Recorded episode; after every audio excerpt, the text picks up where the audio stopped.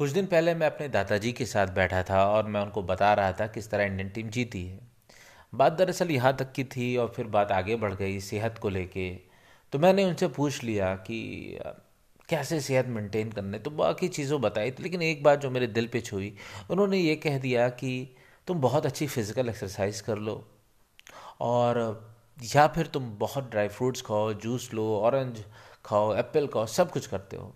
लेकिन अगर तुम्हारी आदत बनी हुई है, टेंशन को पालने की, टेंशन को सहने की, टेंशन में रहने की तो दुनिया की कोई भी चीज़ तुम्हें सेहतमंद नहीं बना सकती है।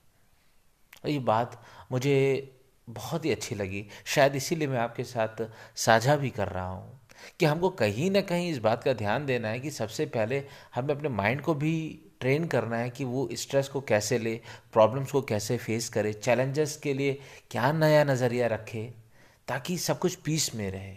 अगर हम ऐसा कर सकते हैं तो ये हमारे लिए बहुत ही अच्छी बात होगी। आज के लिए इतना ही, बहुत जल्द आपसे फिर मुलाकात होगी।